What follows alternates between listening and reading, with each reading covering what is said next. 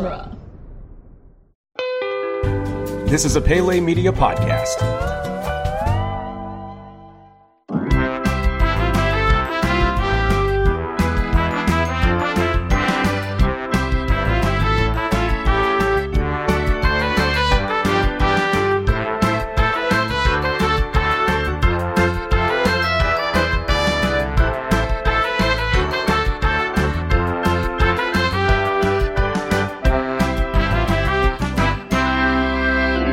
Welcome back to Theme Park This, the only podcast that dares ask the question how much J.K. Rowling themed entertainment is too much J.K. Rowling themed entertainment? My name is Kyle Crane, and I, and I am joined today by Brian Green Welcome, foolish mortals. and Scott Corelli. You cut me deep, Kyle. You cut me deep. I'm sorry, I'm sorry, and uh, you know we'll, we're going to answer that question tonight when we talk about Epic Universe. Of course, we're going to be discussing the brand new third gate announced for Orlando by Universal Parks. Uh, we're going to be including our thoughts on these on on this, the attractions that have been both confirmed and rumored. But before we want to get into that, I'd like kind of like to get a vibe check on Universal because so far I think this has been a pretty Disney heavy podcast. You know, I, we addressed that up top. We are definitely fans. Um, but I kind of wanted to, to delve into y'all's thoughts about Universal. Now, Scott, on the first episode, we did talk about how your favorite park of all time was Universal Studios circa 1993, I believe, correct? Yes. I Yes. still think that's a cheat, but go on. Uh, so, Brian, uh, if we could, real quick, uh, just g- give me kind of a rundown of your thoughts on Universal Studios. Do you visit a lot whenever you're in California or Orlando? What are your thoughts on both the studios and Islands of Adventure? What do you think? so I I try to make Universal my is my secondary park. It, so if I have a little bit extra time, a couple extra days, I will I will make take the time out for it. I've been to all three Wizarding Worlds. So I've been in Japan. I've been on both coasts of the states. Mm-hmm. Yeah, overall, Universal it's lost its charm a lot. I think Wizarding World is pretty great, and it's a step in the right direction. And I think Epic Universe is going to be pretty outstanding, at mm-hmm. least in the opening years until it starts to decay, mm-hmm. as Universal parks are wont to do. But I'm really looking forward to seeing what they do with this. Yeah, yeah. So, Scott, we know how you feel about Universal Studios circa 1993. Give us uh, your opinion on, um, on on Islands of Adventure, and I would imagine having a both a Harry Potter ride and a Spider-Man ride. That's something that's right up your alley, right? I think Islands of Adventure more than any other Universal park. I literally just think they should close it for a year and just completely redo it. Um, everything except for the the Harry Potter land. Literally every island needs to be closed. Like just open up Hogsmeade from Universal Studios, so you can still enter Hogsmeade by going into Universal, but For close sure. Islands of Adventure for a year and just totally refurbish everything Yeah. um, because Islands of Adventure is the most dated park, I think. Period. I o- of like the main the main parks. I think it's the most dated. I think it was state of the art in 1999, and then by the year 2000, it was already starting to be dated. um, it, it's it's uh, it's rough. Um, Toon Lagoon is rough. Seuss Landing is rough. Marvel Superhero Island is really rough Yeah. uh, you know, now that we're in a post Endgame world, I mean, not even a post MCU, a post Endgame world. It- the Marvel Superhero Island is is just looks so looks and feels so generic. It's like bordering on like six like DC representation at Six Flags. Ooh, that is rough. Yeah, Harsh words. yeah. I, it's it's harsh, but you both know it's true. You both Yes. know it's yeah, true. yeah, yeah. Um, Yeah. So I just I just think that there's some major TLC needed at Islands of Adventure, and I think in general Universal has some brand management to take care of because I don't think they know what they are, and I think that's the problem. Like if you go to Universal Hollywood, I mean that place is just a disaster. Uh, I don't. They have no idea what they're doing to the point where they have to close a perfectly acceptable, perfectly popular attraction in the Walking Dead walkthrough attraction because they built a Secret Life of Pets attraction right next to it. And they're like, we can't have these two rides be open next to each other. We got to close the Walking Dead one. Um, it's inappropriate. It's and it's not even that. It's a failure. People are still going to that. It's still a popular attraction, but it, it's just inappropriate in the space that they have because they're not thinking through what they're doing. Like they're just, it just feels like they're constantly trying to play catch up and they don't have any of the material the IP that Disney has they don't they don't have none of their material is as valuable except for their classics and they already uh, you know overwrote all of their classics so mm-hmm. they don't have anything now um yeah. And they had a really great IP in the form of Fast and the Furious, which they immediately squandered with a terrible ride. Uh, and what do they have now? Like, there's nothing else there. It's Minions and Fast and the Furious. That's all they got. Um, yeah. And so all they can do is farm out IP from other places. And I think Warner Brothers is the way to go. And I think they are insane not to snatch up that DC property. Um, mm-hmm, if they mm-hmm. snatched up that DC IP and went whole hog on it, I really think that they could make something special and they could have something that rivals um, what Disney is doing with their IP. Uh, but the, because they're already doing that with Harry Potter, if they did the same thing with DC, then boom, there you go. You got your your Star Wars and your Marvel land secure at Universal. Um, and we're finally mm-hmm. back on equal ground. Now, granted, as we'll talk about today, I'm really excited about the Nintendo stuff but in general, they're so screen heavy. Everything feels so cheap and run of the mill outside of the Harry Potter stuff that it's kind of depressing from where they came from to where they are now. It's like they don't care about their history at all. All they want to do is whatever was popular two years ago is what they're focused on. And mm-hmm. um, that's a bummer. So yeah. that's kind of how I yeah. feel. They've they've lost a lot of my of my respect, and I think it has to do with them uh, having a branding issue. They need someone in charge of their parks who has a vision for what Universal should be. Mm-hmm. And I don't think anyone's doing that right now, and you can tell. Yeah, it seems like what Universal should be. They've always kind of been reactionary to what Disney isn't. You know, their whole thing is yeah. kind of like I remember they had a commercial for a while, and it was like, "Well, we're the park that stays open late," and they had all these little kids saying like, "If I got to hug another princess, I'm gonna vomit" and stuff like that. And it's like, you know, it's, it, it, reminds me a lot of like the uh, X dash T R E M E marketing that we had in the '90s. You know, yeah. it's kind of like it's a very got to go fast. Sonic the Hedgehog, Sega does what Nintendo don't kind of thing. It's like, yeah. No. I was just about to say that, which is funny considering how we are, you know, today. The you know first confirmed land is is uh, is Nintendo Super Nintendo World over there. Um, so yeah, I'm going to echo kind of what you guys say, Brian. I, I, do if I have extra time, if I've got like an Airbnb or staying with a friend or something in Orlando, I definitely try to put a day into going out there. But it's usually a half day. It's usually I get out there, I have a pretty fun time writing all the Harry Potter stuff and having a butter butter beer and walking around.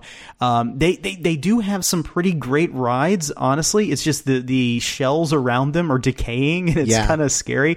I think Hulk is a fantastic roller coaster. I love the Mummy roller coaster for all yeah. of its faults. yeah, um, and I haven't seen the uh, the Fast and the Furious ride yet. But Scott, real quick, were you familiar with the Tokyo Drift portion that was there before the current Fast and Furious ride?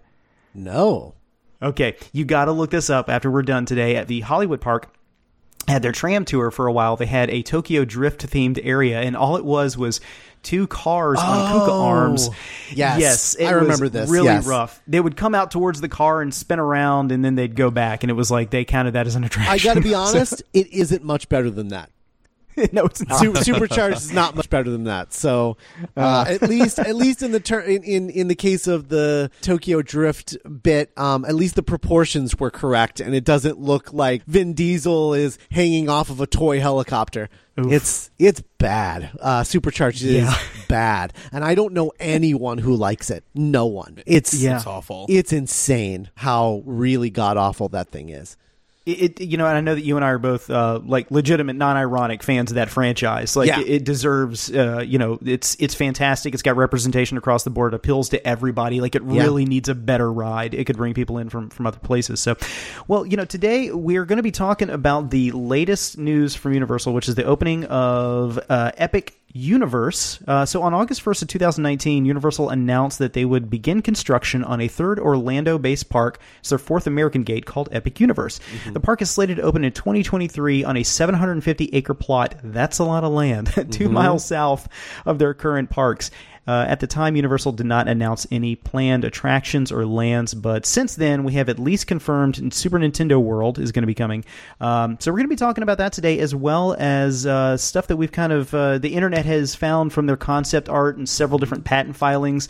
Um, I honestly, before we get into this, I just want to say, going through the patent filings last night, I really think that Universal has set this up to be a very uh, unique and ambitious park, and if they can um, really kind of deliver on half of their plans here, I, I think it's going to be something special. But that's the problem: can they deliver on these high expectations? Right. A lot of these rides seem like very very advanced and as we've seen with you know a lot of recent rides in the past few years that also means prone to shutting down you know Right. uh, so let's uh how do you guys want to do this you want to go kind of through the lands that that we kind of have proposed I or- would like to just start off by saying that Epic Universe is maybe the worst name for anything I've ever heard in my entire life. terrible Um, it- Especially when it's Universal's Epic Yeah. Universe. Yes. in 1999, Epic Universe would be a dated thing. Like people Mm-hmm. stopped using like, "Oh, that's so epic." That was a 90s thing. Um, Yeah. Yeah. and and even in 1999, that would have felt like mm, that's a little dated.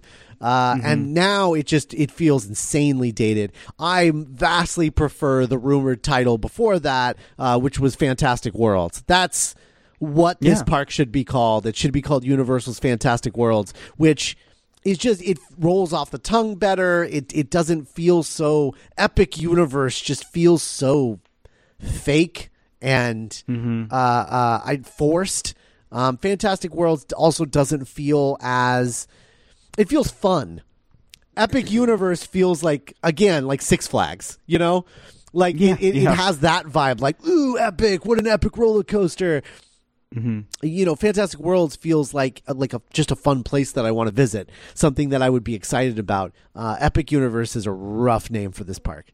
Yeah, and it's really sad too because Islands of Adventure is really evocative, and Yes. when you get there, it's like these islands that are separated by bridges, and when you go from one, there's a distinct crossover into another one. It's Yes. it's a great name. Yes. Epic Universe doesn't really tell me what I'm getting into at all. No, Um, yeah, but, uh, really hate it.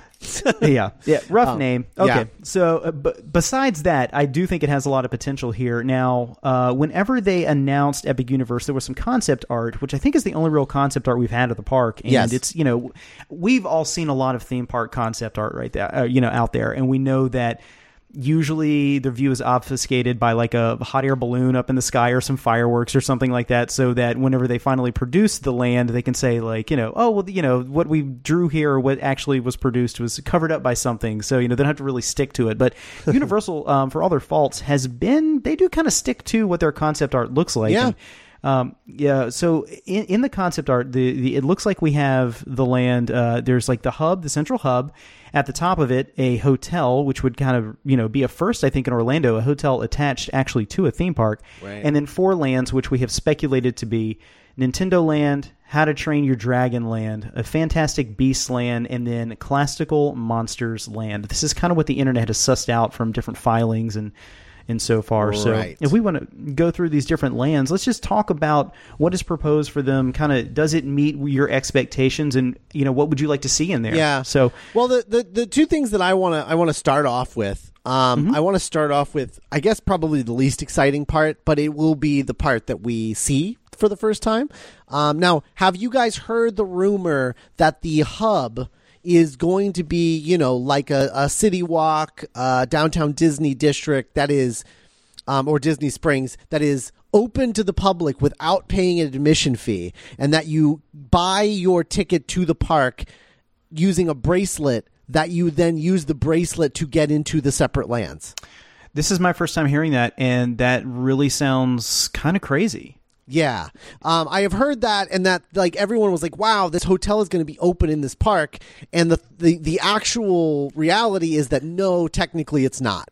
Um, it's it's going to be connected to a city walk style area. Um, and that you know each individual land it's not you you don't pay a separate admission to any of those lands um, but you do get admitted to them separately It sounds like a bit of a pain in the butt because if I'm walking, Yeah. If I'm walking from you know Tomorrowland to Adventureland, I don't want to have to scan in every time I go into a different land. Right. So I'm okay with it, but I think there should be at least be some sort of a transportation, at least around the central area. Mm-hmm. at the very least, because I don't want to have to go through City Walk every time I'm walking to a different area of the park. Right. Yeah. Right. Yeah, I, I definitely see their their desire to open that hub up to shoppers and things like that. People will come in through and then they'll be like, "Well, I'm here, you know, might as well get a ticket and go over to you know ride the Fantastic Beast ride or whatever it is." Uh, so I, I, I see the appeal to them to try to get the general public in there. But it's, it's like you're saying, Brian. If I am in classical monsters land and I want to get all the way over to How to Train Your Dragon, unless there is a train or something that goes around the outside, I'm stuck walking back through that general public and if there's one thing I think we all know, these these uh, check-in systems are prone to failure. So, Yes. especially one as advanced as Universal has. That sometimes I think has biometrics all over your hand and you know scanning your Yeah. face or whatever it does. So I will say one benefit of this could theoretically be crowd control in a way of like, okay, there are too many people in Fantastic Beast Land or Nintendo Land, but you know, lines are much shorter in Classic Monsters Land, and that's like where we let people in. And then as people let out of it in Nintendo Land, more people can go in. It could theoretically improve your overall experience once you're inside the land, um, especially if they used something akin to the boarding party system that that Disney is using, um, which has been improving because I, I went when I went again um, this past weekend.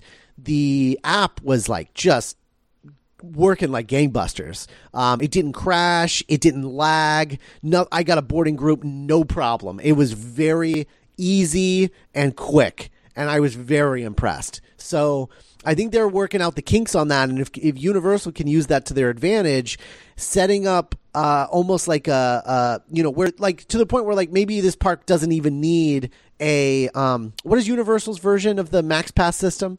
Oh, I have no I idea can't, what they I can't it. remember what it's called. I, I used it last time I was at Universal Orlando, and I don't remember the name of it. Yeah, it's not. It's not like a fun name. I don't think. No. But anyway, like if, if, but if you could do away with a max pass system in this way, where all you're doing is like everyone in the park can use the app to sign in and like claim like periods of time in each land. So that like you just like walk up when it's your time when your boarding party is called for that land. Like oh it's two o'clock it's time to go to Fantastic Beast Land. And then there's only like a, a, set number of people who are allowed in the land at a time.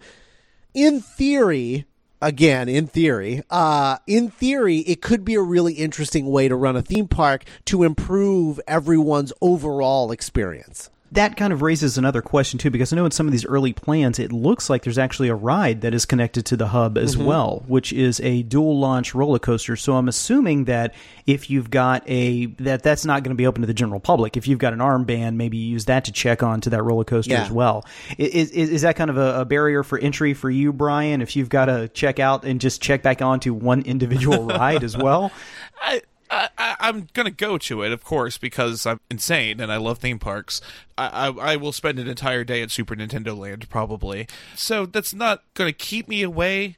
But at the same time, it does change my thoughts on okay, do I want to go over to this part of the park? Like, I enjoy going back and forth all across the park. Like, mm-hmm. when I go to the parks, I run and gun it nonstop. Yep, same. And it, Yeah. it's going to give me pause to think, okay, well, if I go over there, I'm going to have to scan back in, and that might take an extra 10, 15 minutes. It'll make me rethink my strategy, but for sure, it's not going to stop me. Now, if we're still remaining in the hub, what do you guys think the theming of this thing is going to be? Because you know the the thing the thing is like you know Universal Studios everything is themed to backlots and movie magic and things like that. Very like easy to understand. Either you are living in the movie or you are living in the place that makes the movie, right? Like it's it's a very simple thing. And then Islands of Adventure being the port of entry and everything looks sort of like it it exists on at a port. So this place being called Epic Universe, what is the theming going to be in this hub? Cuz like I Theming is so clear, Scott. It's epic. it's epic. Yeah.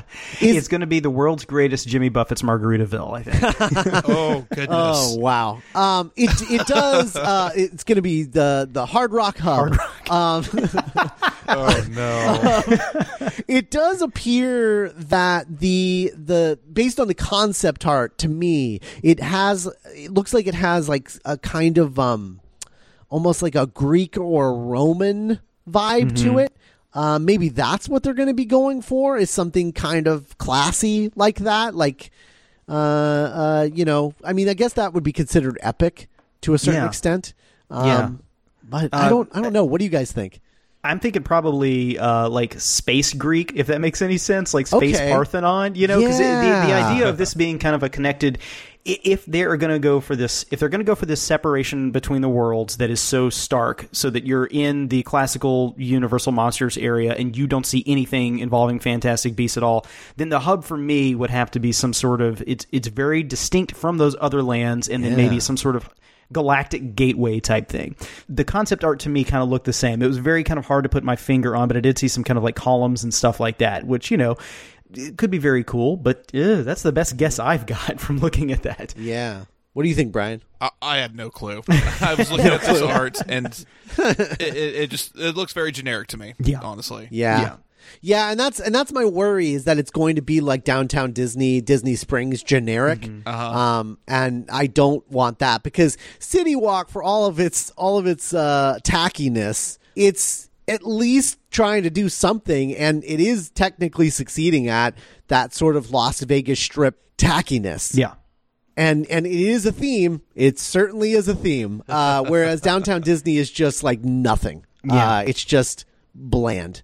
And uh, I would I would like to see something there. I remember. Do you guys remember the rumor that Star Trek was going to be involved in this new park? Oh, I never heard lands- that. That'd be really cool, actually. I, I yeah, I had heard that. And I think that that would be really cool. Mm-hmm. Um, I know that there is space for expansions. Yeah. uh, in Quite the a bit, future. actually. Yeah, yeah, quite a bit. And I'm sure that we'll talk about that on a separate episode way down the line of like what the expansions to Epic Universe, Epic Universe Phase 2, what that could look like. Yeah. But for that, I mean, I think it would be cool to honestly just make the hub Star Trek Oh, like base it off of Star Trek San Francisco, you know, like where the Starfleet Academy is. Yeah. Um, making it based off of that sort of style of architecture or that uh that that like planet port that they visit in Star Trek Beyond, you know, something like that.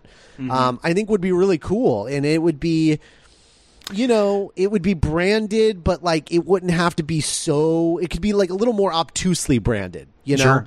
Yeah. um, No, and in a I mean, way it- that could it- be cool. It, it could even be itself Deep Space Nine, you know, working on the Sure. wormhole thing. You're taking wormholes to separate like micro universes or something like that. You know, Very Uh, true. Very I, I- true. I, think that's a really good idea too, because Star Trek seems to me, and I'm, uh, I'm assuming we're all uh, to a degree Star Trek fans, but it doesn't really seem like the exciting type of thing like Star Wars that's going to draw Right. theme park goers into it. So Right. if it is a free to access place, maybe that could bring some Star Trek fans in. They're like, you know, oh, I like this, and then they get in there and see, you know, what Super Nintendo World looks like, and they're like, oh, well, now I have to go in and visit it. So, and Right. uh, I believe in in um, Las Vegas for a while there was the Star Trek experience that was there that kind of had a uh, motion simulator type ride and everything. That I don't believe that there was any sort of pay to get into Quark's or anything like that when you got there. It was just you pay to get on the ride. So Right. there is an established precedent for people going to Star Trek uh, attractions and not having to pay to get in. So if that wasn't the hub, they're kind of. I mean, it kind of falls in with a with a, a tested um, uh, theory about Well, that. and the thing about it is, like, you could do that and then expand and add an e-ticket attraction,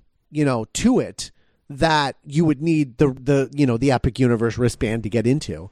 Um, Yeah. But but you could eventually add that in, which I think could be uh, could be pretty cool um, as an expansion. But I do hope that this shopping area is themed and is not left to be just generic. Um, Right. Because uh, uh, generic is not epic, Universal. I got, I got news for you. Universal's generic universe. oh, oh no. Oh, poor guys. Um, all right. Well, for, so so before we go into like the actual individual lands, I just want to talk about like generally what we feel about the choices of lands in general. Like taking taking the actual like information that we've you guys have like found about the the attractions themselves, taking that out of the equation. What do we think about the choice of IP that's being used here? I think they're relatively smart. I I think How to Train Your Dragon might be a little odd considering that series just ended. Mm-hmm. Uh, unless they have plans to make more movies in the future. I don't Uh, think they do. Yeah, the, I, I haven't seen the third one yet, but it sounds like that kind of conclusively ended it. So, it, I don't know. I think How to Train Your Dragon is odd. I love classic monsters. Uh, I think Fantastic Beasts or whatever Harry Potter it's going to be in the end is obviously it's a you know pretty no brainer. Nintendo, of course, I'm super hyped for. Uh, so I, I think it's a good collection.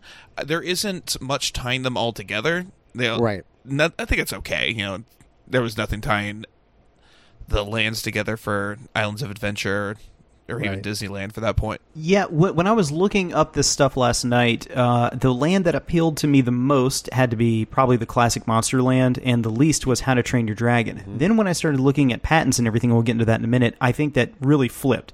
I think the How to Train Your Dragon stuff, while that doesn't, I, I love those movies. I saw them, but again, like the Brian was saying, it's over. It's a dead franchise. I wasn't really that interested into it, and then once I started seeing what they're going to do to it, Sure. I am. I think I'm really excited about what the rides look like there. Um, Nintendo's a no-brainer. Uh, how that didn't already exist is really kind of crazy. But the Fantastic Beast one just kind of stands to me as the odd man out in the whole thing. It's um, it seems to me that the uh, I'm not a huge Harry Potter fan. Uh, but I do enjoy and respect and appreciate those those films. But it doesn't seem like the public has really been enamored with the Fantastic Beast franchise like they were the the Harry Potter stuff that already No. exists. So, yeah, but I, I see that the the Harry Potter thing. I mean, uh, from what I understand, they made their profits to cover that park's expenses in butterbeer sales alone in the first year. So I understand why they want to put another one in because he could sell more butterbeer. So I just uh, I, am really unfamiliar with that whole thing, and I really don't care to watch the movies to find out about it. So that's kind of where I stand. Yeah, I mean, I like Fantastic Beasts, the first film. Uh, Crimes of Grindelwald is a, is a crime against humanity, but uh, Fa- Fantastic Beasts and Where to Find Them. I like that movie a lot more than most people. Like, I actively really enjoy that movie, and I enjoy those characters. Uh, and then and then Crimes of Grindelwald came along and just ruined um, any uh, goodwill I had toward that franchise. Um, but even I have absolutely no interest in this land. I really think we've gotten peak Harry Potter with Diagon Alley. I think two is enough. I think adding a third is it's just too much. Having three gates of one IP, it's it's too much. It's too much of one Yeah. thing. And I think they are missing a huge opportunity to create something brand new rather than rest on their laurels and do use this what they think is probably the safe choice when in reality it's kind of just destined to fail i think um, because i think it is going to be the least popular land and i think putting fantastic beasts and how to train your dragon right next to each other as far as the lands doesn't make a lot of sense either. Just uh, uh, feng shui uh, like it doesn't like put them set them up diagonally or something. Like the fact that they're Right. both right next to each other it's like you really you have two m- like mythical beast mythical animal lands right next to each other but they have nothing to do with each other like it's just it's baffling to me. Like both franchises have dragons but they're doing a dragon franchise and the fantastic beasts franchise it doesn't make any sense. I don't i don't know what they're doing. I don't know why they're doing that. It doesn't make any sense to me. Like you two i think nintendo land is a is an absolute no-brainer. And i think that classic monsters classic monsters is by far the thing that i'm most excited for because i have long waited for universal to create their pirates of the caribbean and i think this is their opportunity to do that um, is almost to yeah. retroactively make their Pirates of the Caribbean finally. This, a classic Universal Monsters ride, should have been an opening day attraction at Universal Studios Orlando. Um, the fact that it never happened and is just now happening, I think they can retroactively make this like their like quote unquote, you know, evergreen ride, their forever ride. Um, there that like that's that's what I'm most looking forward to because I think that there's a lot of opportunity there and I'm really hoping they just knock that one out of the park because I think it's I think it has the the most opportunity to be like my favorite area in any Universal park. Oh yeah, absolutely. A lot of potential there. A lot of potential with all of this, but I, I think that yeah, like you, when we saw the kind of uh, you know proposed stuff here, it was uh, Yeah. that's a no brainer. You know, I think I I do think the other two parks to me, I think your your four parks should have been or your four lands should have been Classic Monsters, Nintendo, DC Comics, and uh, Star Trek. That's what I think that they should have done. I I, I, I think Alright. that having Fantastic Beasts and How to Train Your Dragon is a mistake. How to Train Your Dragon is a dead franchise, and Fantastic Beasts might as well be a dead franchise. Dead to you, huh? yeah, yeah. I mean, it's it's an undead franchise. They're going to keep limping along for three more movies, but no one wants this. Um, Yeah. So uh, I think I think that in general, uh, the choice of lands two, I'm all for five out of five choices. Uh, but then the other two are like super questionable, despite the fact that, you know, looking at these patents, I think they've got some really cool ideas. So this is just me just talking about the themes, not talking about the rides in any way at all. Um, the attractions within, I'm just talking about the themes and where my interest is. I'm only interested in two of these. All right. Well, y'all want to get into the lands themselves and kind of take a look at what we got here? Let's do it. Absolutely. Okay, great. So let's just start the show with a showstopper. Since we all agree that this is probably the one that just seems to be the, the biggest hit out of the park, let's talk about Super Nintendo World. Uh, what has been proposed for it, what has been dug up in patents, and kind of what is not represented that maybe could be coming in the future. Now, I imagine here, I mean, we don't need to delve into this. We're all Nintendo fans, right? Oh yeah. Oh yeah, Yeah, there you I- go. I have two tat, uh, three video game tattoos, two of which are Nintendo specific. Uh, let me guess, it's going to be uh, Super Chibi Robo and Kid Icarus, right? oh yes, yes, you know. it. Actually, no, I have a virtual boy on, on my ass. you want to look at it, but it's really hard to look at. It burns your Hurts your eyes. It's Yeah. just too majestic. seared into the back of my retinas. No. Uh, so let's see. So we have proposed here, or kind of. Now I want to. I want to stress again. This is all rumored, all subject to change, but mm, probably going to be true. So Right. And again, we are talking about our ideal version of this park. So uh, Yeah. that that goes along with that. It's like some of these rumors are like, I'm sure we're going to plus up some of these ideas here and there, but um, in general, take everything that we're saying with a grain of salt. And I want to say too, this has all been dug up online. Uh, a lot of this work has been done by other websites. I want to give a shout out to OrlandoParkstop.com. Uh, a lot of the Yeah. stuff coming from there. If you want to check them out, they have uh, exhaustive uh, research into this, and none of this was gleaned. Uh, from maybe uh, a late night drinking uh, conversation we had with uh, friends that might be involved in some project. So just want to throw that out there and get the air clear. So uh, uh, we have proposed a Donkey Kong Mine Train roller coaster. And we'll get into the specifics of all these in a second.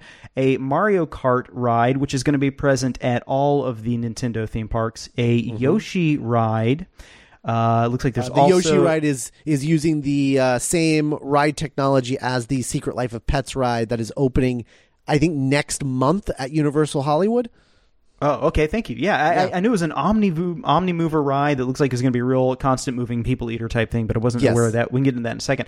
Um, That's funny. I just assumed Secret Life of Pets was going to be a a, a, a movie. A 4D. Oh no, no, it's going to be you're you're like going through and the the the ideas they're using facial recognition software to turn you into a puppy and then you get adopted. I'm not sure the logistics of it. I'm sure we're going to find out very soon, but from everything that I've read about it, that is the plot of the ride is that you are a orphaned puppy who is getting adopted.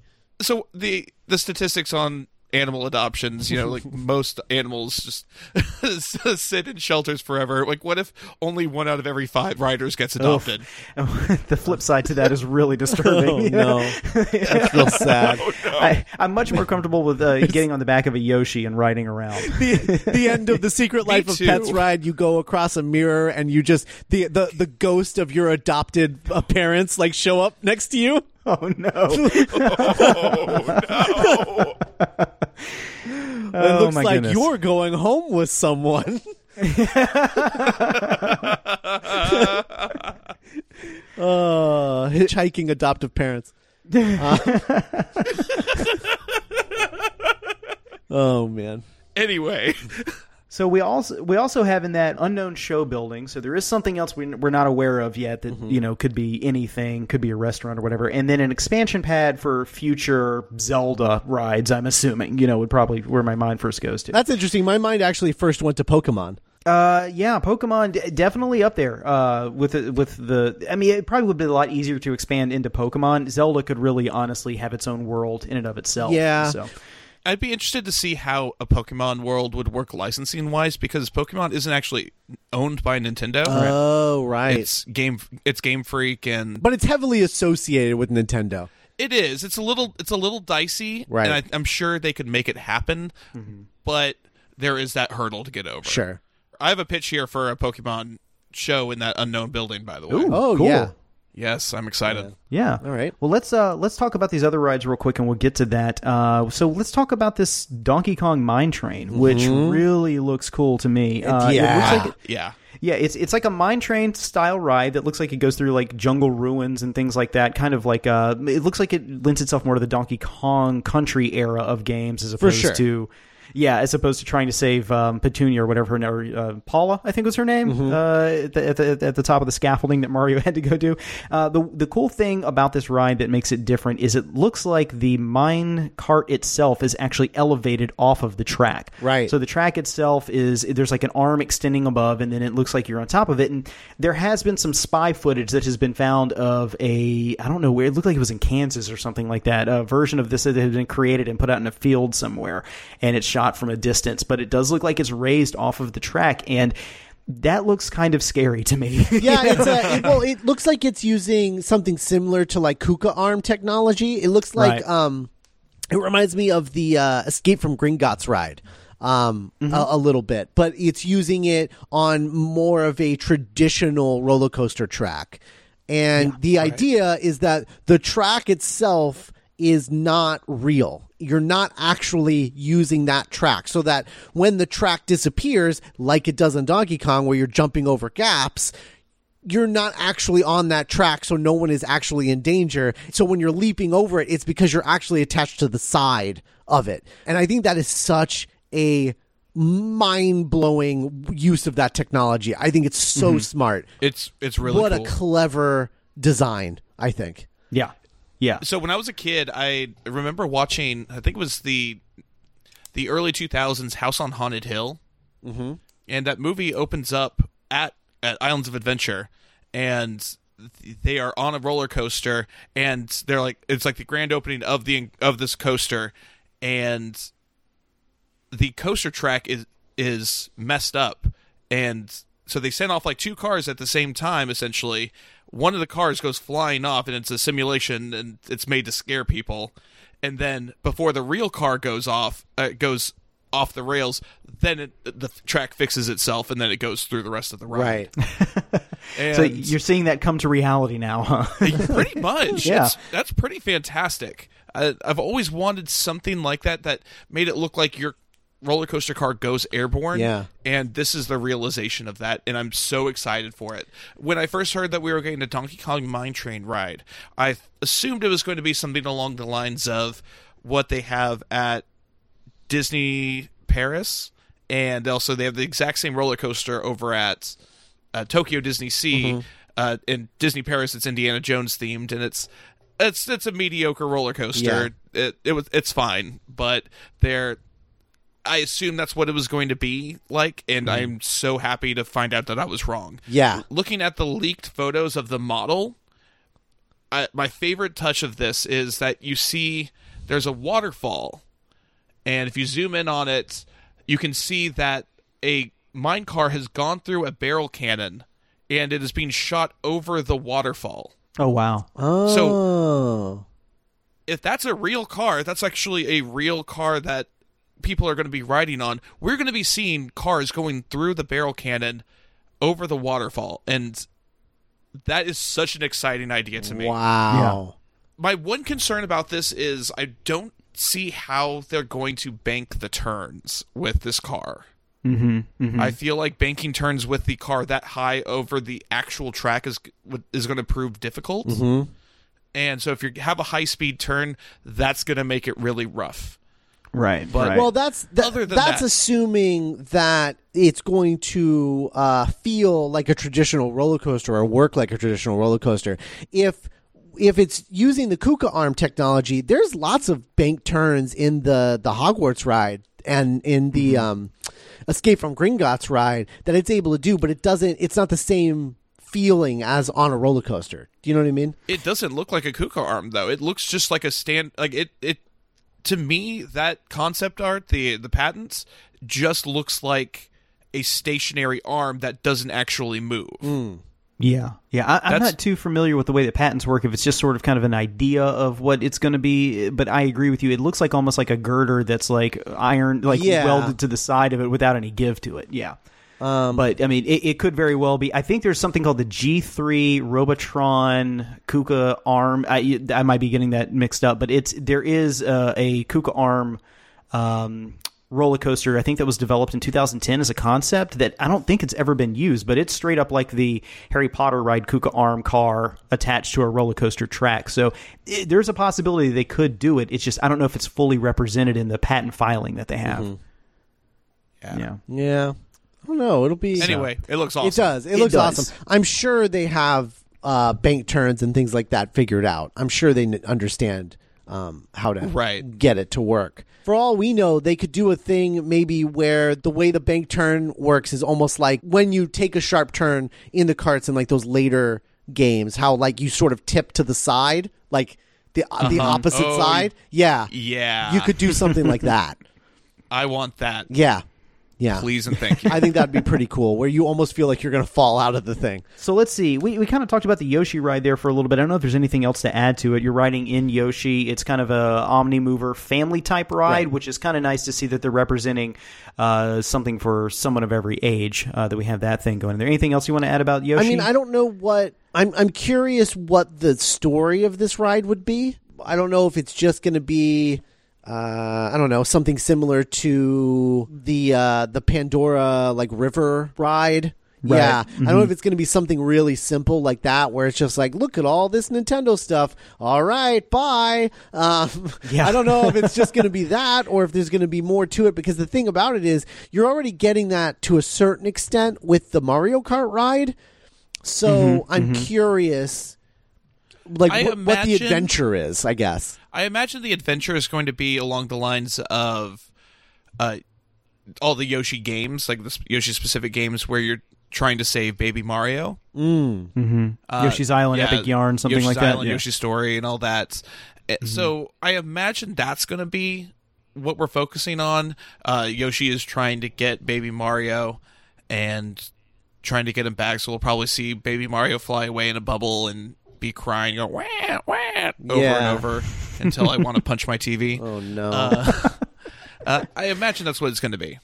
yeah. Yeah, yeah, I, I I would have to agree. It seems like maybe an entry point for younger kids that aren't familiar with Nintendo. It's like Yoshi's a very easy character to kind of wrap your mind around. He's a he's a fun loving dinosaur or whatever. It's just I'm wondering if they're going to have the the replication of the part in Super Mario World where you are using Yoshi to jump to higher places and have to watch him fall to his death. Oh, that's going to be represented in the eye.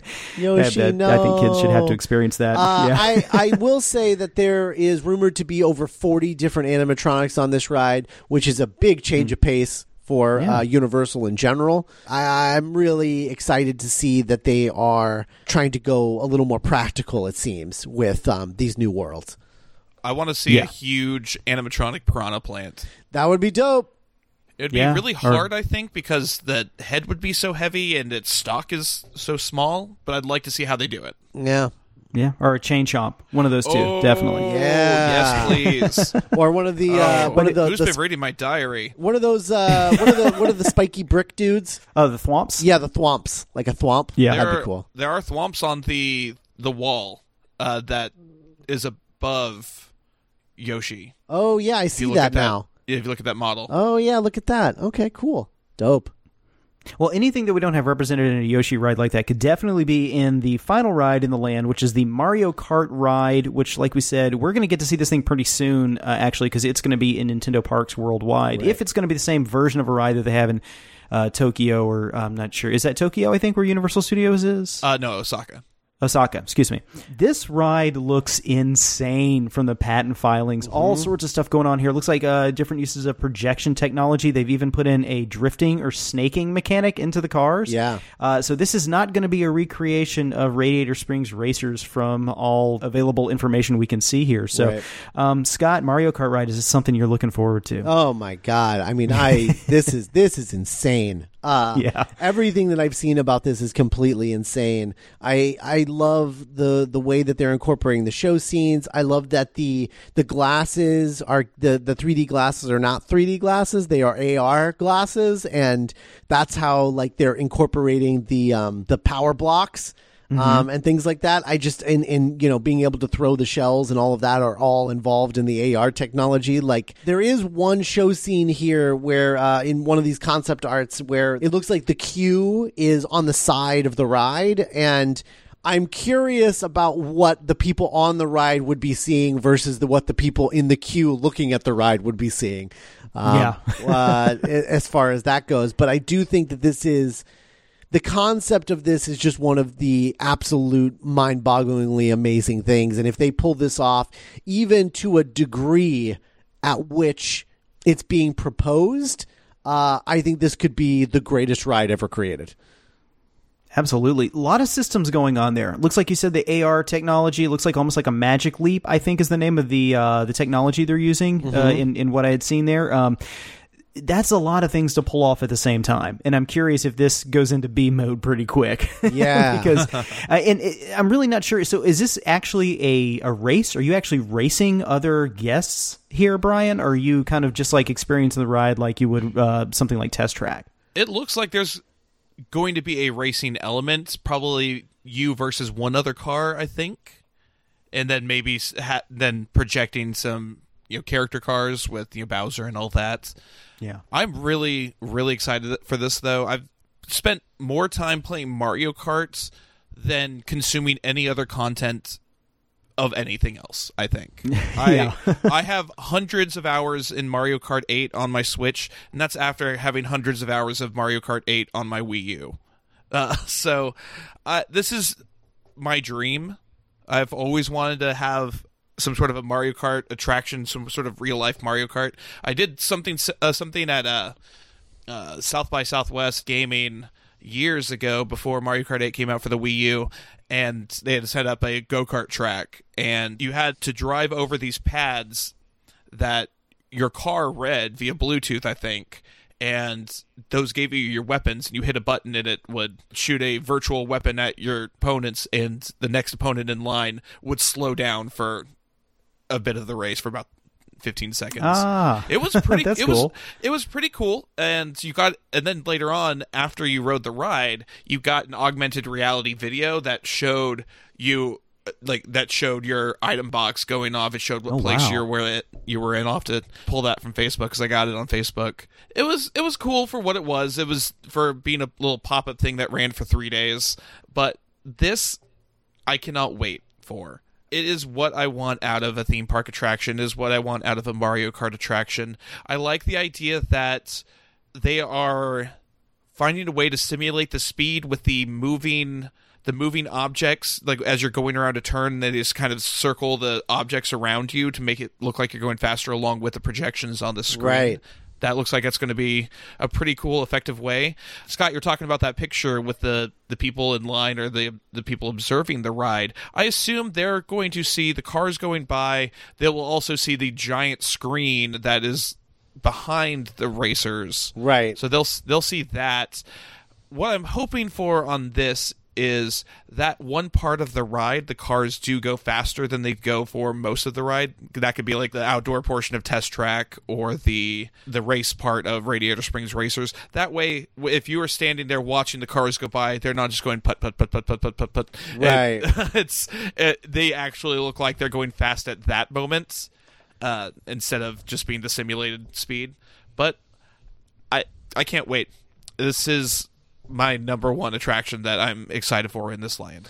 I mean the the other thing too that they could do to to help with this is if they put if it wasn't an open air queue and that there was a wall there that they hide by making it a screen and they basically incorporate the AR footage into the screen so you're seeing real people go by but it's through a screen where you're seeing the AR elements as well. Oh, okay. Mm-hmm. That could be mm-hmm. kind of cool.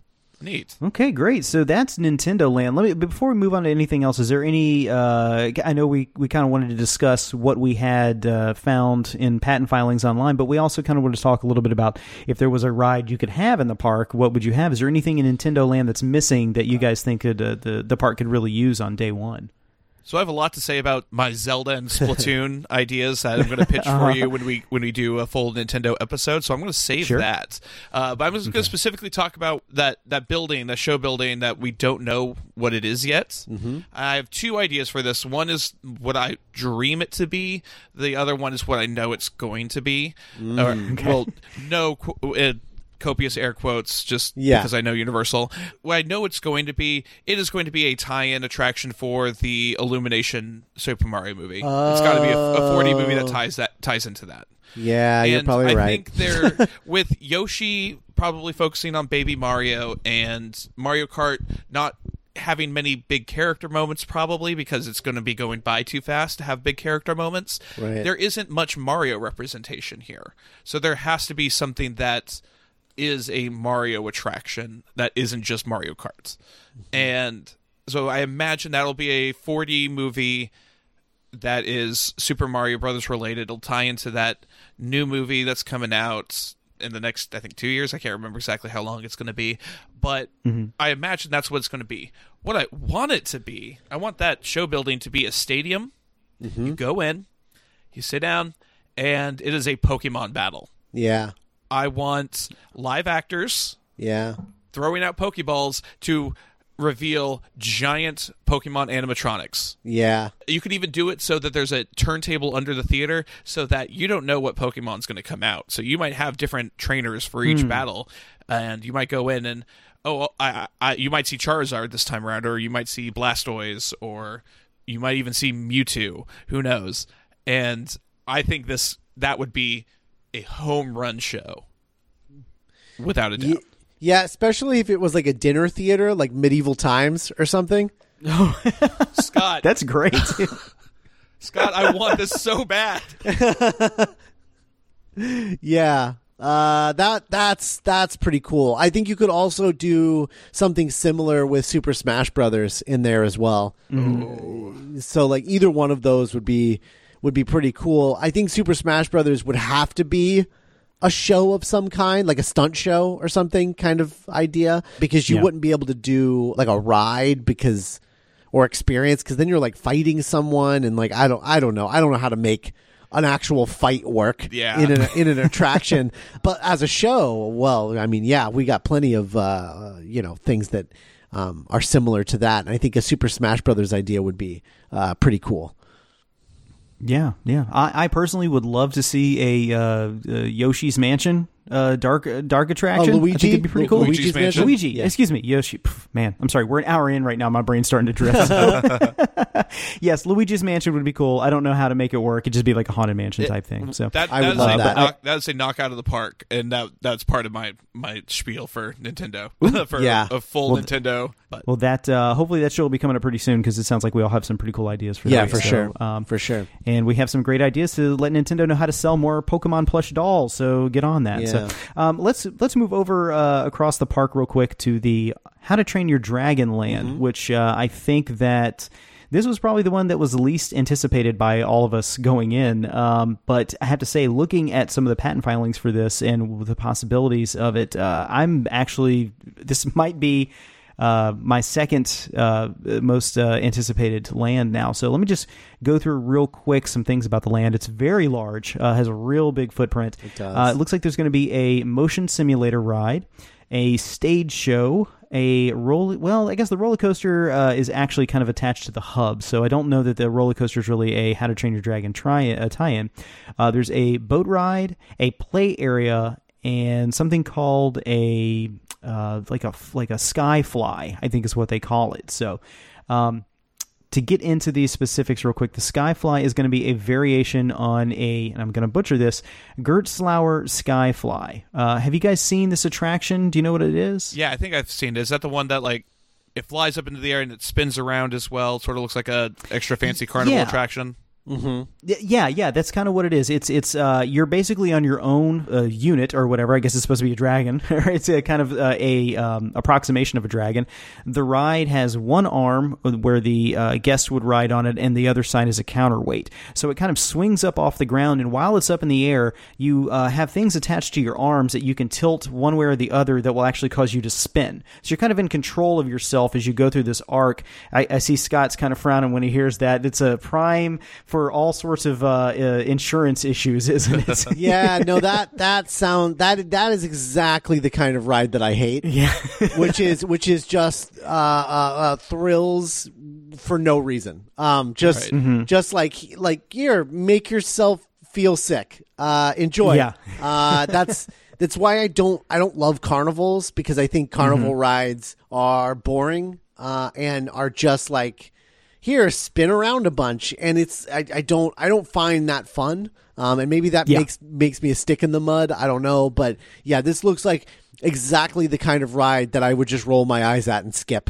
Um, for sure. It's definitely a little bit more off the rack than the rest of the stuff you would see in uh, in the proposed Epic universe so far. It- But I will say, it, uh, if it's if it's anything like the existing Gerstlauer Sky Flyers, that it the theming of it, it, it looks it looks like they've done a good job of of fitting it to the How to Train Your Dragon theme, I guess. So, um, y- yeah, it's the kind of thing that I might try once, and then I'll probably realize when I'm up in the air that I'm a 40 year old man and that I cannot ride things like I used to when I was younger, and have to get off and sit down for a while. So, That's how I felt last time I rode uh, Rip Ride Rockit. I'm like, oh goodness, this is not for me anymore. you feel your mortality, don't you? Yes. Yeah. By the way, you were saying that the the coaster looked like it was attached to the hub. I didn't notice this until I was looking recently. There are the dueling dragon, uh, the, the, the dueling dragons, the dueling coasters that are attached to the hub. There is a third roller coaster right next to it. Yeah. Then maybe that's what I'm thinking of as far as the roller coaster. That's it was hard to tell because they're so close to each other. If it was that hub roller coaster, which and the hub roller coaster does look like it's some sort of uh, dueling launch coaster. Yeah. It, it looks like there's two tracks along with it. So then we've, like you're saying, there's a th- the third track right next to it. So uh, it could be a How to Train Your Dragon roller coaster. There's not a whole lot of information on that so far that I could find at least. So it's probably a conventional roller coaster type thing. I imagine it to be along the lines of Slinky Dog Dash. Right. Yeah, th- th- yeah, this okay. one, like, I'm looking at uh, th- these these patents and stuff, and it, it seems to be suggesting that it's going to be something akin to the Hagrid roller coaster, where it's like kind of close to the ground, Gotcha. Mm-hmm. but it's also supposed to be less intense than that one, so it's more of like a kiddie roller coaster. and that kind of brings up a bigger thing. This looks like, if anything else, uh, the more kid friendly area of the entire park. Yes, yeah, sure. yeah. definitely. Which you know, we're all like cool dudes here, so that doesn't appeal to us. But still, there is a uh, there's also a boat ride that uh, looks like a variation on the Mack Splash Battle, which I have never heard of this before, but I watched some videos on it last night, and it looks like something that doesn't appeal to me at all. Where you can actually shoot at other guests uh, with uh, kind of water guns the whole time, so you can soak other people and in turn get soaked. And um, not a fan It of that. It wouldn't be Not a universal if you didn't walk out soaked. Yeah, Yeah. that is true. Yeah. yeah, I don't I don't like uh, giving the power to strangers to like bully me. Um, that's not that's not my favorite thing. Universal. Uh, so I, there, I'm, I'm good. Well, it just it just doesn't it just doesn't appeal to me. I it doesn't appeal to me. I'm neither a sadist nor a masochist, so I don't know why they think that I, anyone would want that. Um, I don't know. Seems sociopathic to me, but what do I know? so here's my concern about that roller coaster. We have that coaster. We have the multi-launch coasters that are right next to it. We have Hagrid, and then we have the Jurassic World coaster that's going into Islands of Adventures. That's a whole lot of samey style roller coasters, these multi-launch coasters, and I'm worried that in Yeah. 10, 15 years we're going to look at that and those are going to be dated and those are clearly going to be like this is this was a time where these multi-launch coasters were the in thing and then all of a sudden mm-hmm. we're not going to care about them anymore. Yeah, So I have a concern about that. Yeah. And like I said, with uh, Jurassic Park and Hagrid being so close to each other in Islands of Adventure, and then these two coasters, the dueling coaster and the the How to Train Your Dragon one being so close together, it just seems like too much of the same thing, too close to each other. Yeah, Mm-hmm. yeah. Which you know, maybe an issue, may not. I know in Disneyland, um, uh, aren't Haunted Mansion and Pirates pretty close to each other? Yeah, But at least they have Yeah, different I'm- I'm feels. not- I don't know. That's true, yeah. And I'm not trying to negate your point Right, because right. it's definitely like exterior roller coasters on the outside. You look at it, and it's probably going to be even confusing. Like, well, which one did I get in line for here? You know, a minute ago. Right. Uh, so, but that's that's definitely a good point that you could put too many things by each other, and it uh, it will not age well. So. Um, there is a stage show uh, coming to How to Train Your Dragon Land, and it looks like a variation on a traveling How to Train Your Dragon stage show, which until last night I didn't even know existed. Have you guys seen any footage from this thing? I have not. Is it similar to like the, the, the Jurassic Park traveling stage show and the Marvel traveling stage show? That's exactly where I was going to go. The Dinosaurs Alive, I think, was the name of a tour like ten years yeah, ago. So, yeah. which is extremely impressive puppets. Uh, but imagine in the How to Train Your Dragon universe. So you've got some big, kind Yeah. of like goofy looking dragons that come out, and you know, um, some sometimes they use projection to make it look a little bit bigger than it is. And I have to say, it, it, it, visually it was very appealing. I don't know if this is anything I do twice, but it sounds like uh, for the, the kind of the puppetry aspect of it, if you're into that, it could be cool. Again, something for children, something for families. Yeah, as long as Um, they as long as they keep the uh, modern pop culture references to a minimum. yeah. what is this dragon, Lady Gaga? Like, uh, Universal, uh, not exactly uh, has the best track record with their Bill and Ted show and Beetlejuice show from you know stuff Sinbad. aging well and Sinbad, yeah, Mm, okay. yeah, Uh, so the the final attraction that we have for the How to Train Your Dragon Land, which is something that immediately it, it kind of like set my mind on fire of how cool it could be, is the Yeah. motion simulator flying ride. So did you guys get a chance to look at the patent filing for Yes. this? oh yeah. Yeah. I'll explain it to the listeners who haven't been able to see it. Imagine something like Soarin' or the Avatar Flight of Passage ride, but instead of sitting and looking at it from like a straight on point of view, the projection is done in almost like a bowl shape underneath you.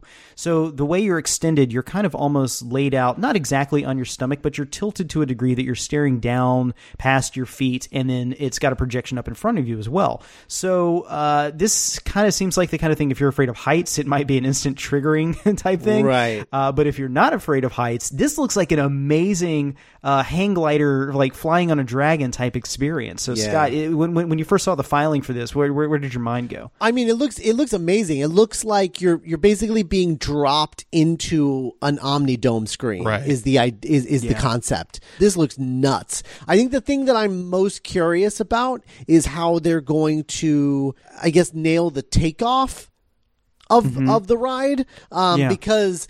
You know the way that this is designed, it very much looks like you're supposed to be up above and then and and is like dropped in to this space. So maybe these are it, it's almost like a backward Soarin', where mm-hmm. you mm-hmm. start you start in the rack like you do in the performance part of Soarin', and then like you would drop into the actual loading part of Soarin', so it's just Yeah. flipped. Um, I you know that's the only way that I can think that this would work is like you're jumping off a cliff into a flying position.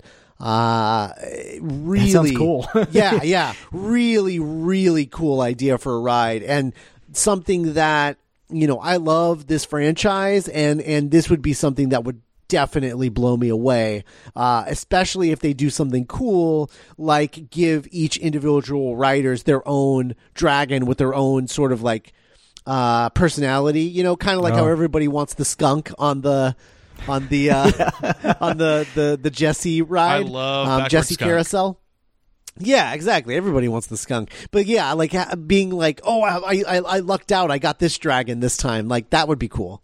Yeah, yeah, or even maybe in the uh, new test track where you actually design a car before you go ride test track, you could try to design your own dragon and then jump on it. So, yeah, Uh, Brian, whenever you were looking at this ride, did it uh, strike any sort of fear of heights or anything Uh, like no, that? Not for have? me. It, it looks like it's going to be great. Uh, my yeah, my concern with Yeah. like with Scott was the load in and load out and how you get into that experience because my biggest Mm-hmm. issue with Soarin' is that it just you you walk in and you're staring right at that screen and you Yeah. and then all of a sudden they lift you up and then oh oh hey look I'm flying now. I think that's one thing that they perfected pretty well with uh, Avatar. I think Avatar works really well because more or less it is a simulation. Uh, so they they say okay yeah we're gonna put you to sleep and then you're gonna be bamfed into your avatar and s and with the way that they work uh, work through that, it works really well. I think it's a pretty cool, pretty nifty trick that they do there. this is not futuristic technology. This is not set in a world where you are like, oh, we're we're gonna you know send you into your avatar here, and you're gonna be riding your dragon. They can't say that kind of stuff that will make you believe it. So Right. Mm-hmm. I, I, I that's my big concern. How how do they make it look like we are actually in this world without me staring at just staring at a big screen until it turns on? Right. I I also I think that there's also um you know, I'm looking at this thing and I and I and I'm wondering too based on the design of it, maybe the idea is not that you're riding a dragon, maybe the idea is that you are hang gliding with dragons. Yeah, because now um, I'm not looking at it, but it, above you, it doesn't almost look like a reconstructed, like uh, almost like Renaissance era Leonardo Yeah. da Vinci Oh, yeah. style, like wing right, or something. Right. Yeah. Okay. Yeah. Um, and there would be no reason for that because you're not actually flying. So Yeah. um, the only reason for that would be for theming and story reasons, uh, which could be a solution to that problem. Is that you're not actually riding a dragon; you are uh, flying with them, Yeah. or Yeah. or gliding with them, as the case may be. One thing I'm really curious about with uh, this ride is if it's much like Avatar, if it's going to use any sort of like 3D technology, because uh, How to Train Your Dragon remains probably the best 3D experience I've ever had in a cinema. The true. Yeah. But it's also- 3D glasses on the people. Oh, Yeah. it does. Okay, great. Then hopefully, It looks like they have a strap that goes around your the back of your head so they don't fall off. Yeah, goggles, 3D goggles. I was about to say because if it everything is below you, you've got a tendency to this thing's probably falling off your head and down to the dome below. And I don't know how they I, retrieve I those. really so, don't um, look forward to uh, putting on goggles that other sweaty tourists have put on. yeah, Well, you Nope. know. you can be getting coronavirus now. Oh, no. So, um, well, let's. Uh, any other thoughts on uh, the How to Train Your Dragon Land before we move on to the next one? Um, I don't think so. I, I think it's probably the most well thought out land. Uh, and, and I do really like, like one thing that you never get to see with, you know, quote unquote kitty areas is they, they are very much designated like this is the kitty area. Do not expect any adult fun rides. Like these are just for kids. Like stop complaining. these are for children. Do you want to make this child cry? Like that's always what I feel like anytime I go in a kitty ride and, and or a kitty area and leave unimpressed. Um, I, I like that they have created a good mix of kiddie stuff while also keeping the e-tickets kid friendly, but not necessarily kiddie rides. For sure. Yeah. So I like that. Well, let's move on to the land that I think uh, we all have the most reservations about, and that's going to be the Fantastic Beast Land. Because uh, nothing like launching a uh, a theme park land if we- we've only got two movies under your belt. So, and I don't think the next Fantastic Beast movie won't be out by 2023, will it? Oh yeah, it will. Oh, okay. Well, Yeah, I mind. think I think it comes out in uh, November 2021. I think is the next. Oh, one. okay. That's a lot sooner than I thought. So, okay, we'll have three movies by that point. So maybe one of these rides that's proposed will tie into it. So, of the two rides, this is some of the more insane stuff I think that they've got proposed uh, for Epic Universe. We've got uh, one ride, which, and this is very vague as to what these rides are going to be. So we're going to have to use a lot of imagination here. Uh, the first ride is kind of known as just the Ministry. That's Yeah. what people are calling it. Um, this ride has an insane system to it. It appears that it's going to simulate some sort of like warping in and out of different areas. And the way they might do that is it has a track on the ground and then a track above, an overhead track that's actually going to put almost like a, a boxed room around your cart or whatever it is you're in, your Omnimover, that will actually lift off and will have projections inside of it. So it's almost as if you're going along and you're you're uh, it feels like you're inside a room at the Ministry of Magic and then somehow that thing is going to lift off and then you'll be in some sort of show building and that looks like it's going to happen several times over the course of the ride. Um, I have to say, we're using our imaginations a lot with this show. We're trying to come up with different sort of like rides and uh, different sort of systems and things like this. This is the kind of thing that never would have occurred to me, and I'm kind of like, am I even qualified to be a host on a show like this? Because this has got some real insane imagination, uh, if it even is something that they're going to go with. Because patent filings, of course, don't always mean that this is what the ride's going to end up looking like. They're just trying to uh, lock a patent down on the technology beforehand. So, Right. Brian, uh, when when you got a chance to look at this, did you is this a, a a ride that uh, appeals to you? Is there any way that you could see this being like a, a cool thing to experience? It looks amazing to me. The this the idea that you're in this car with a with a false room around you is such a cool idea to me and it's this it's a natural extension to what they did with uh forbidden journey because you know if you if you're on that you're in the kuka arm and you have these those circular projection screens in front of you. Mm-hmm. And if you look too far to your left or too far to your right you can see the edges of those screens. Mm-hmm. The fact that this is going to be a room that completely encompasses you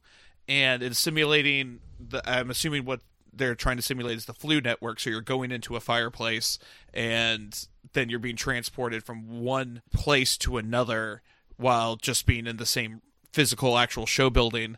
That's a really cool way to do that. I Yeah. I'd always kind of wondered how would they do something with the Floo network? How would how would they make that kind of transport magical transportation work? And this looks so cool. And mm-hmm. if this were just a standard Harry Potter attraction and not Fantastic Beasts, I would be ten thousand percent on board instead of just like, okay, this looks really cool, I'll go on it, but I still have reservations with it being this. The rumor is that it's going to be the Paris Ministry, which is from the second movie, Okay. uh, second Fantastic Beast movie. I would have preferred if they had done it in the New York Ministry, which was in the first, which is the first one. I thought that was my one of my favorite things about the first Fantastic Beasts is it gave us that look at the American wizards, which were I thought were different enough from the English wizards that we had gotten to know and love from the first from the first set of books and movies.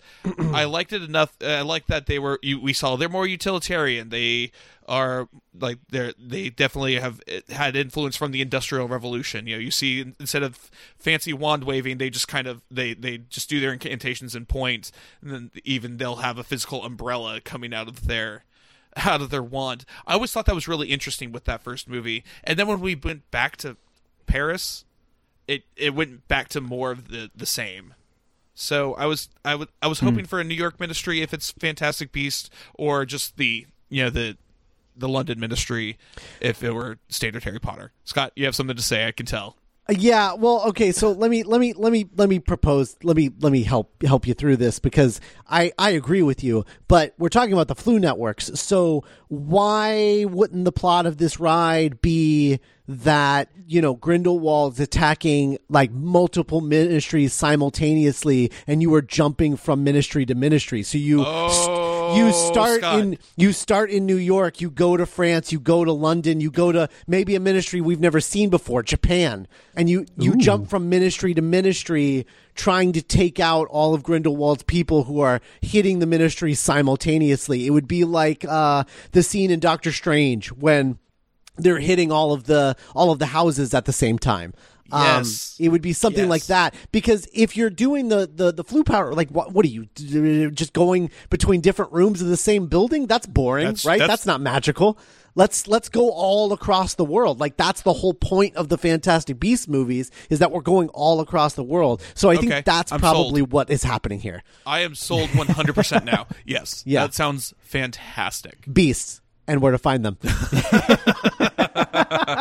now my question I, and I'd, I'd have to like look into this and kyle uh, I, I know you don't seem to be as well versed in harry potter as we are Not at uh, all. but uh, I, i'd be curious to see in, if there's anything in the lore of harry potter. What does the Floo network cover? Does it cover just just the uk does it cover more than that? Could you go across the sea? Because we don't see uh, we don't see Newt? him go across. We see him go across the sea on a boat. We don't see him use the Floo network. That's my only concern with that idea. Yeah, well, he was also uh, uh, trying to do the whole thing undercover, and they might be uh, keeping an eye on the Floo networks. That's true. However, just because the Floo networks are a thing doesn't mean that you couldn't just be apparating. Okay. So, so it could be Floo or apparition. Like, I mean, it could be either one or maybe some combination of both. Like, who knows? Right. Um, yeah, they could. So they could just make a one of these boxes that encompasses your ride vehicle. It could be just what looks like a fireplace, or it could be a blank box that they project onto. Like, Yeah. like those big circular screens, and that could be your apparition. Right, right. Okay. Exactly. Yeah. Um, I, I also I think that the the amazing thing about this technology, it reminds me a lot of Rise of the Resistance in that Rise of the Resistance is combining three distinct ride technologies into a single ride. And this box technology is literally just the same technology from the uh, Poseidon's Fury uh, uh, magic. Wow, Like, you brought it up. Okay. yeah, yeah, that's what it is. Yeah, it's you're Poseidon's right. Fury. Like that, it, but they're incorporating it into a ride, and I literally think that is one of the coolest, like magical moments in any Universal attraction. Because it is just like that moment when that when you don't even see the wall go up, you just get a, a, a light shine in your face, and then by the time your eyes adjust, you're like, "Oh my god, where am I?" Um, I mean, it's cool. Like, look, that attraction has its issues, and I think the water tunnel and that trick are the only cool parts of the whole thing. The rest of it is pretty lame, but those two things work like gangbusters, and to use that box technology, that magic trick on a ride is such a smart idea and reminds me of the way that they incorporated the three ride technologies into Rise of the Resistance and the way that they're supposedly using um, several different kinds of ride techniques and magic tricks in the Avengers e-ticket ride. Gotcha. I mean, I'm, I'm, I'm much more sold on this concept than I was uh, going into it. So I had no idea like how they would be able to use this or anything. But it sounds, uh, it sounds very ambitious to say the least.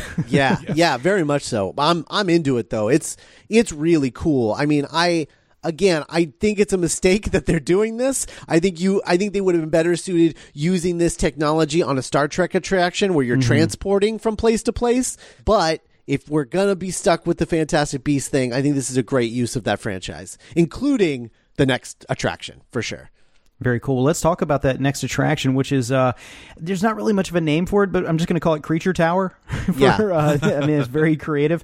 This is weird looking. So Yes, it is. For those out there who haven't seen this, imagine something like Tower of Terror, but Mm-hmm. instead of just one cart dropping, there are four carts at the same time, and you're all facing each other. So Yeah. if you love looking strangers in the eye, like I'm sure everybody else does, uh, especially during a uh, thrill Is that attraction, weird?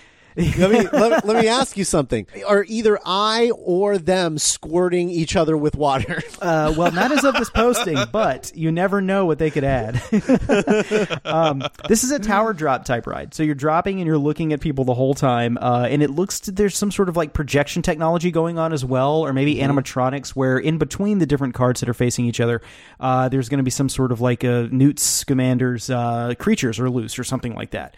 So not a whole lot to go with here. Oh, oh, I need to add this as well. It looks uh, according to the patent filing, there's also some sort of tilting mechanic that goes in as well. So imagine that you're dropping at a tremendous speed, but also you're kind of tilting from side to side the whole time as well. So a recipe for disaster, if you ask me. Yeah. I Um, don't or know- or I wonder if at some point you could tilt forward so you're dropping and facing the ground. Oh God. There's a there's a drop ride I've ridden. Uh, it was uh, oh goodness, I think it was called Danger Zone. No, I don't know. It's something. It's at Kings Island, Paramount's Kings Island. Oh, yeah. and it was a tower ride that it it turned your entire way up and it just it moved very slowly. You get to the very top and then it tilts you forward about eh, maybe about like 70 degrees not like a full like 90 degrees looking Sure. straight down but and then you drop at that angle the entire way down Oh Lord. Yeah. I mean, honestly, I you know I am I, I I'm a big fan of the drop ride. I don't I don't like the open drop rides like at Kings Island and like uh, Doctor Doom's uh, uh, Fearfall. uh, Fear Fearfall. Um, I'm not into that. Uh, too many too many accidents have happened on rides like that. Yes. Uh, but these indoor ones I'm into. I like Twilight Zone. I like uh, Guardians of the Galaxy. I think I would really like this. I, it looks like fun. But the fa- yeah, the fact that in the concept art they have uh, sh- uh, shoulder restraints tells me that yeah, this thing is going to tip forward for sure. Okay. And what about the projection or animatronics in the middle of the room? Does that do anything for you? Yeah, because because imagine this. Imagine a a uh, a screen because we are talking Universal. A screen uh, with a dragon that like opens its maw and you're falling toward it. That's pretty cool. Yes, that's very cool. That's or a I'm cool thinking maybe maybe something that flies along with you while you're dropping. Could yeah, be kind totally. of like yeah, yeah. totally. Yeah.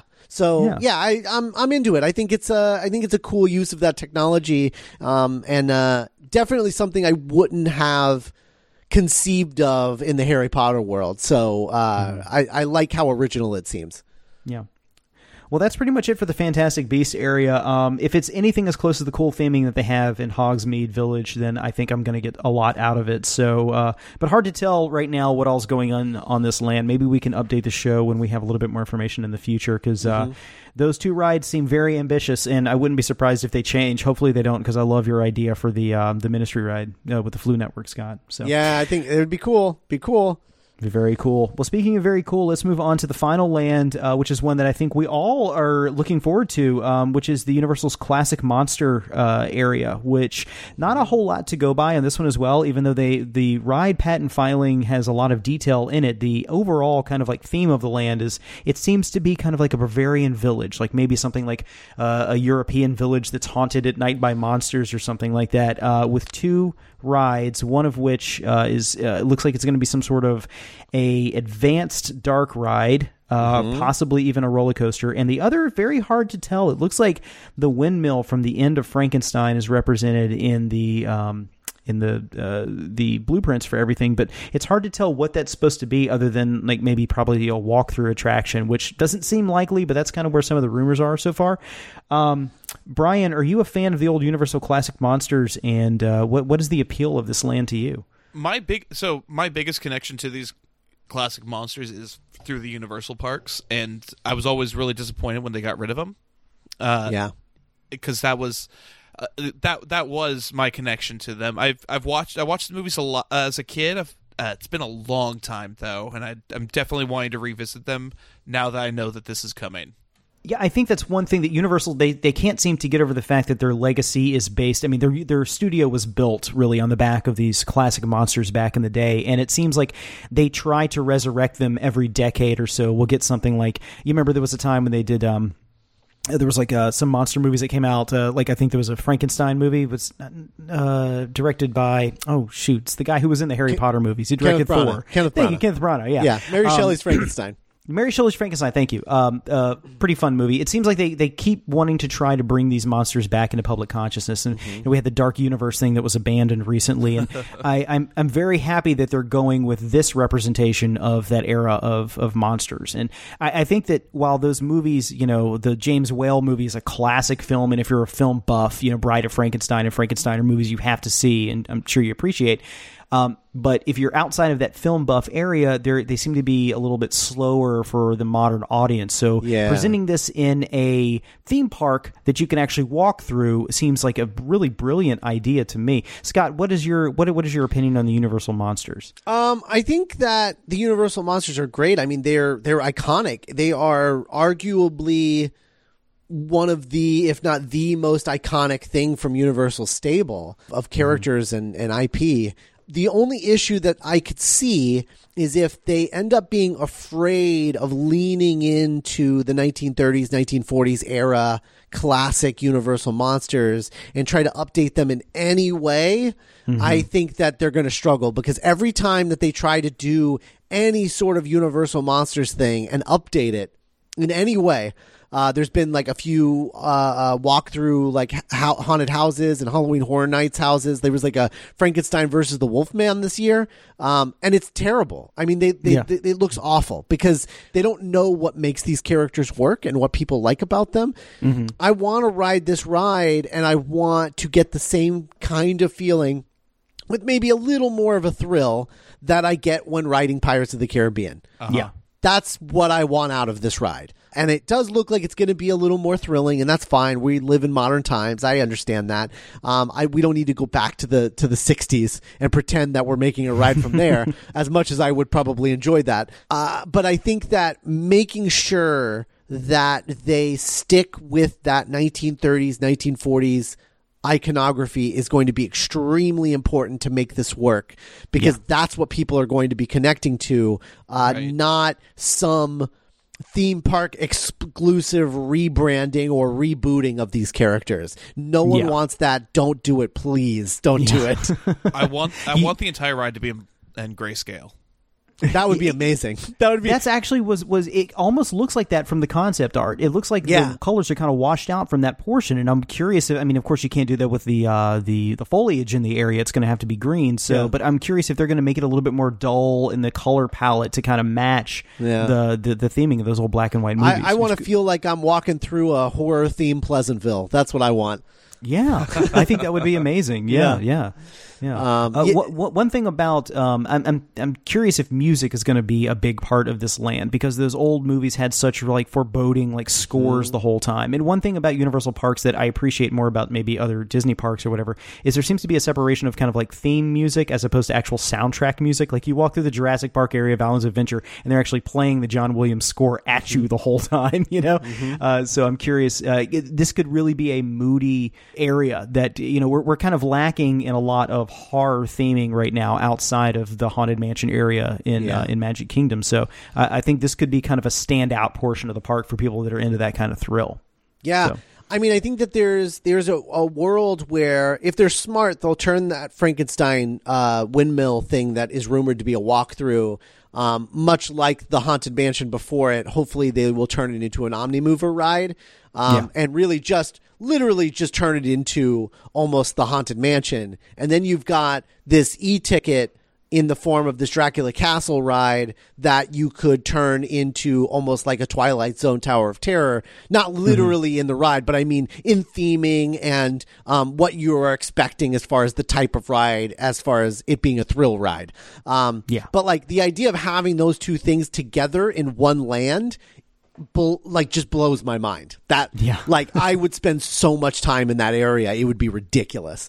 Um, Yeah. I I would absolutely adore that section of the park. So as far as the ride itself goes, uh, there are some patent filings out there, but I couldn't really glean a whole lot from it other than it just being some sort of like it, it's rumored to be a dark ride that possibly has every Universal monster presented in it. Yeah. it looks like it takes off from a Dracula or Frankenstein's castle. It's not really. It's I, I've seen both reported that it Right. could be one or the other. Um, but as far as what actually happens in the ride, all we can say is it's supposed to be next generation dark ride, Right. which could mean anything. It could be a Kuka Arm ride, uh, like Harry Potter's Forbidden Journey, or it could be Scott, like you were saying, maybe uh, the Pirates of the Caribbean, you know, presented in in a new form. So, um, but I wish we had more to go on with that, other than the fact that really excited about this being a prospect Yeah. for the for the park. And I hope that them embracing their history will eventually lead to us. I mean, my dream ride at any Universal park. I mean, my preference would be for it to be at Universal Studios at the in the future at some point.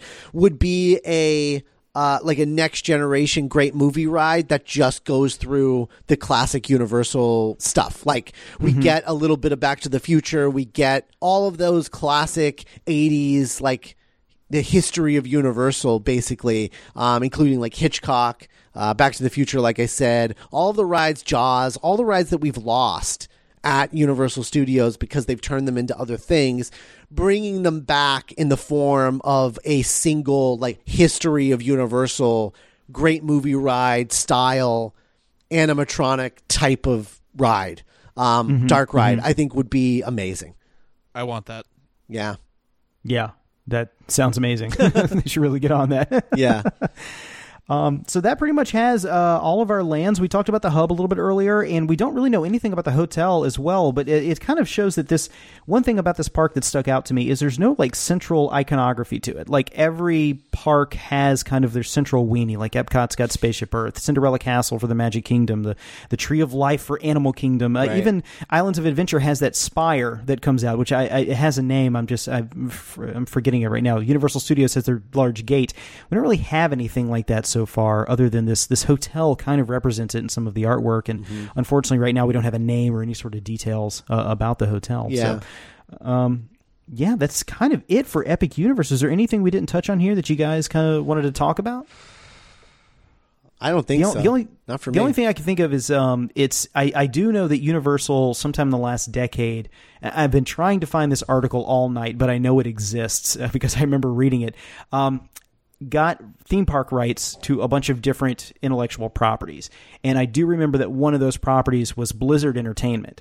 Uh, so that would include StarCraft, World of Warcraft, Overwatch, uh, Diablo, those brands.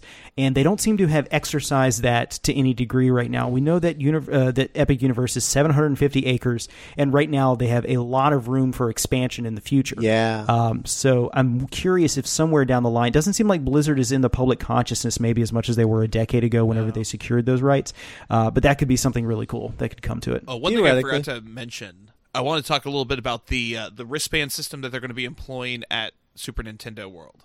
oh Yes, yeah. yeah. Uh, so you're going to be able to punch a uh, a question mark block and get coins, and that's going to supposedly do things in the land for you. Which I'm very excited to see how that comes out. I'm, s- I'm very disappointed they do not have a Waluigi wristband announced yet, but No. hopefully soon. Uh, I'm also one thing I really want them to do, and this is just has to do with my my greediness for more Mario Kart content. I want them to release a DLC pack for Mario Kart 8 Deluxe for the Switch that is all of the tracks that we're going to see in Mario Kart the, the ride. And they could just release if they release that as a free DLC as an advertisement for Epic Universe, I would be so psyched. yeah. yeah. That's yeah. cool. Yeah. Yeah, the wristband thing, I'm I'm so interested to see how that all works out. In theory, it sounds cool. In execution, I'm worried that it's going to be like the wands in Harry Potter Land. Right. That's very true. Yeah. And we haven't yet seen the implementation of how your reputation supposedly follows you in Galaxy's Edge. Right. I don't think that's ever going to happen. I think they dropped that pretty fast. Yeah. I think I think they're taking that that stuff, that material, that technology or whatever whatever it, it was. I think they're going to be taking that concept and moving it over to the hotel. The the the the, the space cruise hotel. Yeah, that seems like, like the kind of thing you have to pay a premium for. So Yeah. Which makes sense because not everybody's going to want to do that. Um, I, I- I think it was crazy to add that into the theme park because uh, the implementation, like that many people, that just seems insane. Yeah. Uh, I think I think it makes more sense to know, like, okay, at max, this is how many people we're going to have in this hotel. We can cover this by doing this, this, and this. I, you know, I think it's easier to plan for that way. I am looking forward to that that hotel. I know I, I it's it's going to be too expensive for me, but Yeah. I, I, want to do it so bad. I Yeah.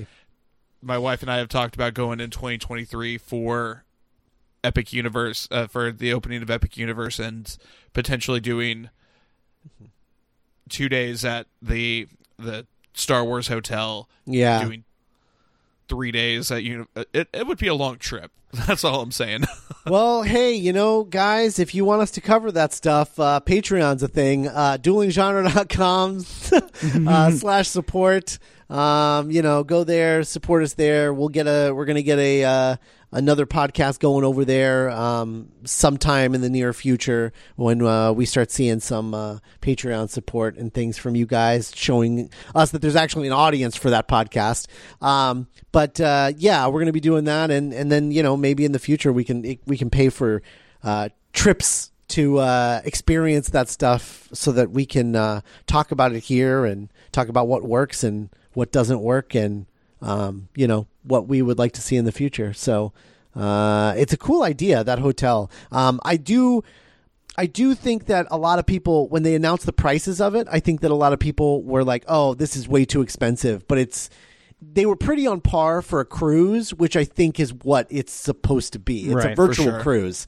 Um, that's what it is. Yeah. And Virtual you- cruise, and then you sometimes get to go into Batuu. Right? if you view it as a virtual cruise, the pricing it really isn't that insane. Port of call, Batuu, and I think it's like a two day max uh, stay time too. So it's kind Right. of yeah, yeah, It's into Yeah. that. So. And I all love the idea that you have the the the virtual bus that is just a, a, a space transport. That Yeah. is going to take you from the hotel to the park and Crazy. land you straight in Batuu. That's pretty cool. Crazy, Some wild Ah. stuff. Yeah, totally bananas. yeah, Um. All right. I think that wraps us up. Yeah. yeah. I think it does. Uh, that's Yeah. stuff we could cover on a future episode. Scott, what was that? Uh, the the address for folks who, who wanted to uh, subscribe to the Dueling Genre Patreon. That is duelinggenre.com slash support. That'll take you directly to our Patreon page. Uh, and you can support us. It's just three bucks a month. It's not much. So, Yeah. Um, if you guys want to hear that, uh, uh, the retheme this, uh, where we uh, are going to take existing attractions and retheme them and update them uh, in some fashion uh, in each episode, you're going to want to uh, subscribe to our Patreon because that's where that's going to eventually be. Awesome. All right, guys, if there's nothing else for the show, I'll go ahead and wrap everything up. Folks, we want to thank you so much for joining us. Uh, again, I think we will have an updated version of this sometime in the future when we get more details on Epic Universe. It'll be a lot of fun. So, all right, for Brian, for Scott, and for myself, Kyle, thank you so much for joining us, and we will see you next time. Bye. Bye.